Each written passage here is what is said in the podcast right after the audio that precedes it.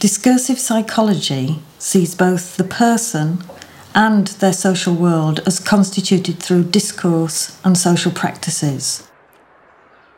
This challenges the essentialist idea that human personhood is an interior, fixed, and ongoing phenomenon, or that social reality in some way is out there waiting to be discovered and described prior to and independent of our construction of practices.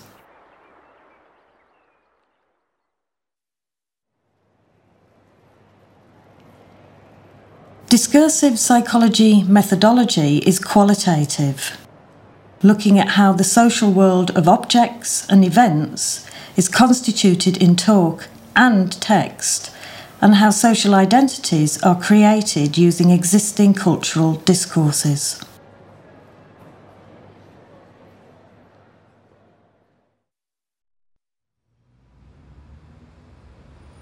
Discursive psychology methods involve the analysis of different kinds of discourse resources and discourse processes. This means that a range of discourse data is used in practice, depending on the researcher's interests. Discourse methods can be applied to everyday conversations, workplace interactions, interviews, and texts such as newspaper reports. Discourse processes refers to the ways in which people use the discourse resources that are available in their culture.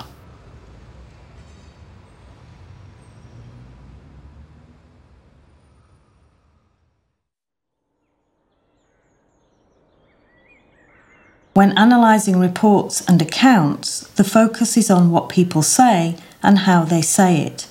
That is, what actions are performed.